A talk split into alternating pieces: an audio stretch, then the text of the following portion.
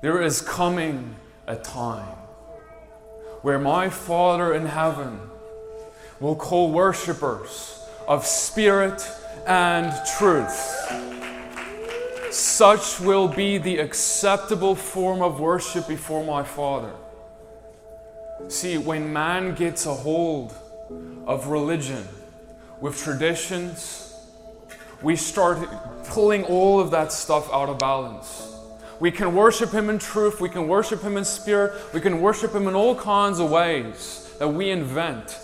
But the worship of spirit and truth is not accessible unless you look at the simple life of Yeshua the Messiah and you imitate Him without excuse. And that is all that this conference is truly about. We're going to talk about the Holy Spirit this day. We're going to talk about how can we walk in a deeper walk in intimacy with Him. That is what He desires to restore back to us. But before we do, we need to talk about the truth and what He asks of us in terms of the truth. Because see, we're living, we're sitting here in a city, a city that was founded when a church was founded. This city was founded because someone started a church, and that was truly the beginning of this town. And it's not a unique story. Many such places in America exist. Wherever you come from, whether here or from far away, the story is likely the same. A story where, where we found, we've, we've, we founded a country where on every corner there's a church. When I came here from South Africa, I was astonished at that, living in Virginia at first. Like, wow, these people must, must truly love God. They must truly be sold out. They have more church, church buildings than anything else. Praise Him for that. I mean, let, let, really, let's praise Him in that He has done something here. However, there is a danger when it becomes commonplace. Because, see, in the first century, you would be killed for believing. Today, you may be killed for not by your family. See, it's become so, so common, so acceptable, and even pressure to believe. And so, what ends up happening is we end up with churches full and hearts empty. And what we are now called to is true religion. And I want to ask you, what is true religion truly? What does it truly mean, biblically speaking, to believe, to follow Him in the truth that He is? Because, see, ultimately, dear brothers and sisters, I want to submit that when Yeshua came, He didn't just come to die for us as, uh, for our sins as the Messiah of the world, but he came to confront the religious system of his day. He came because there was a religious system that formed from a godly intent and heart from the law of Moses. People were reading it in the synagogue every Sabbath. But yet he stands before the crowds the, at the Feast of Sukkot and he says to them, You are dry. You are like the wilderness you came out of. Nothing has truly changed. You're in this promised land. But you need something. Whoever is thirsty, come to me and have a drink, and I will give you living waters. And not only that, but out of your belly will come and flow a river of living water too. You will become an ambassador. You will become, and it says, he spoke of the Holy Spirit when he said these things. But I mean, come on, like they had the Torah. Think about it. They studied it, they kept their Sabbath, they did all they, they had their tzitzits longer than anyone else. They had all their good stuff in order, but yet he said, You lack something. And I want us to first come to a place where we should realize that yes, you can keep the Torah as well as you want. And praise the Lord, He's given it. I teach it every week. Praise God for what He's given us. But don't think that that determines your position with the Father. Because whether you, like Tyler said last night, whether you know Him and whether He knows you, that's what really matters. And whether you know Him will actually determine whether you walk lawless. It's not because you went and kept the Sabbath. It's not because you went to keep a feast day, or even because you looked away from a woman that day. It's because the thing that's going to empower you is Him. Because it's not just about keeping your goody two shoes right, looking like a religious man. It's about living a sacrificial life empowered from on high in all areas of your life, not just in what you think is the weightier matter, but in what He says is the weightier matter of the law. To love and love your neighbor as yourself. Love the Father and love your neighbor as yourself. And so that will be the thing that keeps us from ultimately, we can come here and worship, praise Him for that. This worship was so incredible. Thank you for your family. But you can stand here and worship Him and then go home and you can stand in front of your favorite sports team and shout 10 times louder for 10 times longer, standing in front of the, the screens of Buffalo Wild Wings for as long as you want. You can do all those things, and you can, but it's okay because next week you're back in, at your fellowship looking 10 times more religious than you did last week. So, see, dear brothers and sisters, this is what the Father is calling us to. He's calling us to surrender because, look, I understand. I grew up religious. I grew up in the church in South Africa, in a Dutch Reformed church. We went to church every Sunday, all that stuff. I, our family knew God, so we thought. And then I came to primary school. Okay, I was young. And then I found myself in trouble a few times. You know why? Because I found myself speaking ill of other kids behind their backs. And when I really think back on why I did that, because you know I've always been weak. I'm still weak today. I'm the weakest of the weak. I'm the bottom of the barrel, lowest on the list, really, in comparison to man. Anything that I can do today is just His glory. I am weak. I'm nothing without Him. But see, because I was always weak, I was bullied. I was looked down upon all this stuff that kids go through, and I thought that because of what was done to me, somehow, subconsciously, I thought that gives me permission to put others down so I don't have to be as lowly as I was. See, whatever the abuse is, the hurt is, the things that people will do against you in this life, do not use that as the license for how you abuse. Do not use that as the license to sin and the hurt that you inflict upon others. And so when the Father came to me, truly came to me, see, not just I went to church and I prayed a prayer, but when He truly came to me and I truly said, Oh God, I am going to give you my life. I'm going to follow you. I'm going to surrender. And oh God, I don't care what the cost is. Here I am. Send me. You need to change my wretched, wicked heart because I cannot do it. I cannot save myself. You must be the one. But Lord, in exchange for that salvation, I give you everything. And I will not let men, what they think of me, hold me down any longer, even if I'm weak, even if I'm bullied, even if I'm hurt. I will let what you think, what you say, be the one who determines who I am. So I can live in liberty and freedom. I want to read a scripture to you, but as I do, I want you to think about this. What Paul is about to write in Timothy here is instructions to Timothy 3 is instruct or a warning against the against those who consider themselves godly. So sometimes we would read this kind of stuff and be like, oh yeah, yeah, that's the sinners out there, right? Okay, now he's talking right now about those who have a form of godliness. And he says this, but understand this in the last days. Are we in the last days? Yes. Okay, in the last days, there will come times of difficulty. For people will be lovers of self, lovers of money, proud, arrogant, abusive, disobedient to their parents, ungrateful, unholy, heartless, unappeasable, slanderous without self control, brutal, not loving good, treacherous, reckless, swollen with conceit, lovers of pleasure rather than lovers of God, having a form of godliness, yet denying the power thereof. What does that mean? See, you can be godly, but when you live as this, when this is in your life, you have denied the power of the one you serve. Because what does it mean to be a believer? Let's just think about this for one moment. Look, we're breaking things down because we've never. We need to get back to the basics of what does it mean to be a believer? It means that there is a God that I believe in, that is the one true God, maker of heaven and earth, and I am as less than a sand in the sea, on the, on the shores compared to how big He is. I am a speck in the universe. I am nothing compared to Him.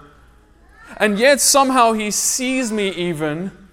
And yet he then says, But I have numbered your the, the hairs on your head. And if he has numbered the hairs on my head, what does that mean regarding how he has numbered my thoughts? What does that mean regarding how he has numbered my, my callings and the things? It means that he's more, he knows more about me than I do. He knows more about my thoughts than I do. He knows more about my worries than I do. He knows more about all of myself than I even do. He knows my heart better than I do. And if that's the case, then, and He is who He says He is, and I am who I am, unholy, unappeasable, an abuser of men, and all of the things that we do, the wickedness of our heart, and He is so holy. like, that means that there is something wrong here. It doesn't make any sense. And if I say that I believe that He is who He says He is and He has come to do what He has said that He has come to do, then how can I be a pretender? How can I pretend before men when I know that He sees it all, even the things I don't, and that I cannot fool anyone? And so, some of you are lovers of money.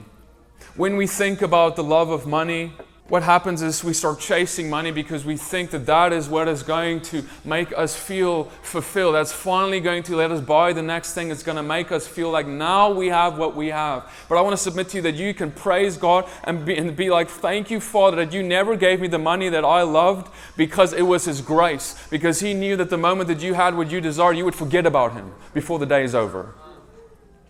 And so, for some of you, you are struggling and I'm, this is not all, but for some of you, you are struggling because your heart is after material in this world. But the one who is spiritually rich cares not for the things of this world anymore.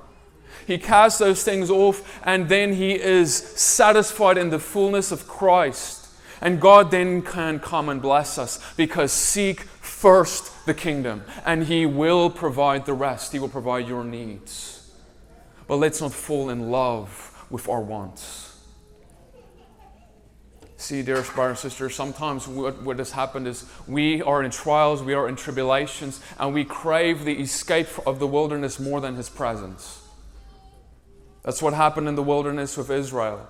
They had the tent of meeting in their midst, the tabernacle where the presence of the Lord was. He was there with them. But yet, what did they say? They didn't even pay much attention. All they could think about is the melons and the leeks. They wanted to get out of a wilderness because it was hard, it's dry, it's, it's pressure. Some of you are craving escape from your wilderness and your trials right now more than the presence of the Father. Whereas if you sought and you crave the presence of the Father more than anything, that is the key to escaping the wilderness to the promised land. So don't let the fears and the, the things of the world pressure you into, into looking, oh, look at, woe is me. Look to Him. He is your escape and your freedom and your cloud that you can follow out of your trial. And so some of us, next up, is proud. Because you have been hurt, you feel like you need to puff yourself up. You feel like you have this defense mechanism that you need to have so, because people have hurt you. But the Father is saying, Come to me, let me make you humble. Let me, let me just rack that stone heart of yours, let it melt into my hands, and let me do wondrous works with it. But stop, stop, stop trying to protect yourself. Yeshua did not protect himself, even though he could have destroyed everyone like that. He did not protect himself. He turned the other cheek and he allowed what came his way to come his way for the sake of the glory of the Father. Some of us are abusive, like I mentioned, because we went through abuse. Let the Father who is in heaven come and heal your heart, your trauma, your abuses this day so that you can stop the abuse that you enter. Some of us are disobedient to our parents. Look, I understand our parents have hurt us, betrayed us, perhaps. Perhaps even they're ungodly perhaps, but whatever it is, you have a Father who is in heaven, who is your parent, who is unchanging, who is perfect, who will never let you down, but who does command you to honor your parents, who does command you to love them, to respect them for the parents that they are to bring you into this world. But let Him, even if you struggle to love, let Him come to change you so that you not only can love your parents yet again and forgive them yet again, but that you can love your enemies too. Because that's what He's calling you to. That one who backstabs you, who hates you, that who is who He calls you to love. And you say, How? By His power. Slanderous because you've taken your eyes off the king, you have put your eyes on men, comparing yourself, letting jealousy rife up inside of you. And so, because of that, you speak bad about men, evil about men. But if your eyes was fixed on the king, man, like if I my eyes are on him, I don't see what you say. And even if I did, I'd say, Oh Father, forgive them, they don't know what they do. Father, they don't have context. They don't understand. They don't even know themselves because obviously they don't. That's why they act the way they do, and they don't know you. Father, forgive them. My eyes are on you and the fact that you are bringing a greater kingdom onto this world soon. And what you say matters, what they say don't matter anymore. Amen. So stop Stop speaking evil of your brother and sister. And let me just spend, spend one more moment on this because let me say that in the Torah movement, this there is blood over our floors because of the murders that are being committed because we speak evil of one another because we go and we do not go to that person. And even of teachers, may I say, may I dare say, we say it's, oh, it's a teacher. Oh, because there are many Torah teachers. Oh, there's, it's a teacher. I don't, I don't agree with them. I'm going to go, and because they put themselves public, I'm going to speak public. You know what the, the biblical example is? The biblical example is when they came to Apollos when he preached and he did not know precisely the things of the Lord, and they pulled him aside to explain the things of the Lord more precisely to him. They did not slander the teacher on Facebook or speak evil, they went to him first. So, whatever it is, whether it's a leader, whether it's your brother or sister, whoever it is, you stop the shedding of blood in your midst. Because I tell you that you may just come before the Father and you may have done all the good things that you thought you were doing, and He'll say, I don't know you, you murderer, get out of here. He will say that to you. Mark my words, if you do not repent of your sins. He will say, You murder, your blood, you have spilled blood, you've caused divisions in my midst, your jealousy I've overtaken you, you've refused to repent, you acted godly, I don't know you. Am I lying here? Am I speaking of some other doctrine? Or am I speaking what the Father has spoken and what He expects and what Yeshua has done? He is calling us to be a into a new covenant, a, a, a standard that is even higher than the Torah, the living Torah. The one who says Moses gave you a certificate of divorce, I tell you, that was not the Father's desire from the beginning. He is higher, he's got a higher standard that he is calling us to. So if we want to walk in the Holy Spirit, let's start there. All right. Lovers of pleasure. Because we ultimately, brothers and sisters, lose our first love because we've fallen in love with something else. What is the first love? The first love is simply that Yeshua died for me, that gospel, and I want to share him with others. That is why you became a believer first in the first place. All those years ago, or if it was recent, it's because of what he's done for you. But then we get distracted, our eyes fall on something else, and we stop proclaiming that. And let me say that even knowledge and learning of whatever sort can take precedence over the gospel. And then we fall in love with someone else because, see, God's words are holy, righteous, pure, and good. But they are His words. Let's not fall in love with His words more than Him. You say, how can that be? But ultimately, these are His teachings. These are holy, righteous, and good. But He is a person. So, me and my wife, we have a relationship that is personal. I know her, she knows me intimately. There's a personal relationship. I, I didn't just read a book about her. She doesn't just read a book about me, she doesn't just read my words. She has a personal love for me as a person. And that has to take precedence over everything in our lives. Yes, He is the Word made flesh. But do you know Him as a person? Or do you just know His words? Do you understand the difference there? There is an important difference. And so we as a people need to be know, someone who knows our bridegroom. And then lastly, ungrateful. The Father speaks and he says, Look, some of you are ungrateful because you don't understand what has been done for you and what is being done for you. Even as we speak, Yeshua is in, in the heavenlies interceding for us right now. Right now, as I speak. He is there interceding for me, for you, and everyone in this room and meeting right now. That's what He's doing. And so when we think about that, but not only that, we think about the gospel in of itself. Now, listen, I know that many of us have heard the gospel a, a hundred times, we think, but the, the gospel has become boring to us. It has become something that we say of, yes, Jesus loves me, this I know. We sing this song, but let me ask you, do, we, do you really know what it means?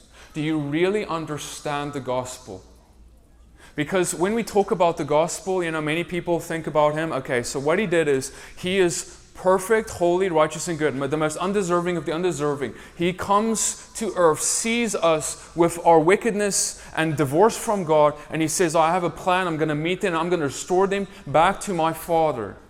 And what he does is he, he takes the punishment of us because we say, we trade Barnabas for Yeshua. We say we want the sinner, Barnabas, but let Yeshua be the one to go to the cross.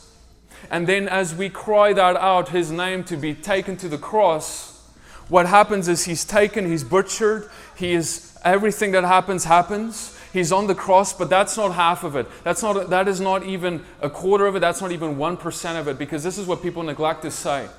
When he was on that cross, hanging there, with everything that was done to him, all the betrayals, what the word says is how it happened is that all of the sins of the world were placed on his shoulders. Just like the priest would go and put the sins on the goats, now it was placed on him. And what that means is that every sin that was committed, every sin that will be committed, every sin in this room, every sin of every person on the face of this world, every curse that would come because of that sin, every weight, every death, and that is the consequence of sin death. Uh, the death of billions of people. The, let me say it again. The death of billions of people were placed on his shoulder right there. That's why he bled through his skin. Spiritually, he endured that. He, and, and I don't know what that looked like. I, I can't say. But I just know that it was, there was nothing more severe there is nothing that can, we can't even imagine what that is like. And so when you think about what he went through in that, and he says to you, I do it because of you. I do it because I, it's all or nothing. It's all or nothing. I have to do it for you. Because if I don't go through this, then you don't get to know me or my Father, and you will have to die and be dead forever. You, you will never be able to be resurrected. You will be forgotten forever. Your families will be forgotten forever. You will have no chance because the righteous wrath of God will have to come upon you. But I come in your place and I will not. I will not let that happen to you, my child. I will save your life so that you can live forever. And because He was perfect, because he never sinned and never failed and lived the life we never did, he was raised from the dead. And because he was raised from the dead, he says, As I was raised, as sure as that is, that is the promise that you will raise, that you will not be forgotten, that I will come for you, that your family, your children, as they call on my name, they, I will hear and I will answer and they will be with me face to face in the kingdom of heaven. And it will not just be in this manner, but we will have worshippers of spirit and truth there with him face to face. And so when we think about that, this is not, man, is it really worth pretending? Can, thinking about that, can it really be, how could it be that we come here the same way we leave?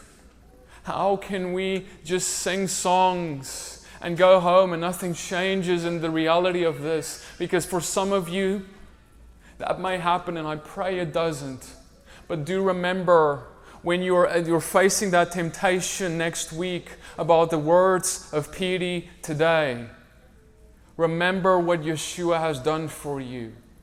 Because he says in Hebrews that if you trample underfoot the Son of God, in other words, if in relation to what he has done for you, you trample him underfoot, regardless, yes, yes, you did that for me, but you do not repent of your sins, then there is danger for your soul.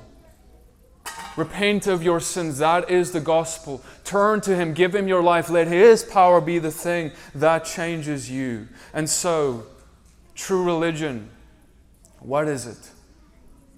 It's not just learning the next new greatest thing. It's not about realizing the earth is flat. It's not about rea- it's not about it's about going for the orphan and the widow. It's about living a life that's unstained from the world. That's what the word says true religion is, James 1, verse 27. But 2 Timothy 3, verse 7 warns and says that there will be some who are always learning but never able to come to the knowledge of the truth. The knowledge of the truth is what? Yeshua, Him crucified, and the true religion He calls us to. God has given us responsibility with what we have here. He has decided, He could have done this a million ways, but He has decided that you sitting there I have decided to leave you behind as I go into heaven, as I ascend. But I'm sending a Holy Spirit because I, I, I could have, he could have just set up his kingdom right there and then. He could have. That's what the disciples expected he would do. Everyone expected that. But he said, I have a different plan. My plan is that you would be used, that you would bring the kingdom about, that you would set the captives free that is literally why you are here. That is why He is there. And He is coming back expectant of that kingdom being set up as we prepare the way for the coming King, as John the Baptist prepared the way. Will you be a preparer of the way? Will you be, he said, the least in the kingdom is going to be greater than John the Baptist. Why? because we are now called to walk as He walked and empowered as He was. So if you're sitting there, I'm concluding here. If you're sitting there and you're saying, Father, I need more of this. Father, I have lost my first love. Father, I have proclaimed the form of godliness but denying the power. Father, I have proclaimed your name and I have secret sin. Father, I want to walk in your Holy Spirit. Father, I want to be used. Father, I want to surrender. Father, I want to knock until the door is opened. Father, come and use me. I need your spirit and I need your truth in my life. I need you, Yeshua. I need the living water. If that's you, then I want you to come forward right now. Father, I thank you, Lord, that we will become a people that is so different, of such a different flavor. We're not going to just be a, another Torah observant lacking the life or something like that. Some Messianic, some Hebrew roots, some Baptist, some Seventh Adventist, some whatever. Let us be a disciple, God. Let us be after your heart. Let us be a one that is a follower of Yeshua, that walks as he walks. Let us be that and not an imitator of men or, or an imitator of a denomination, but rather a follower of the one true God, of Abraham, Isaac, and Jacob, and nothing less nothing less, O oh God, so that our children, so that our children, so that our children can see the true gospel, see you for who you truly are, not we have, what we have made you to be, but who you truly are, according to the living word in us. God, come and bring that forth through our lives. In the name of Yeshua.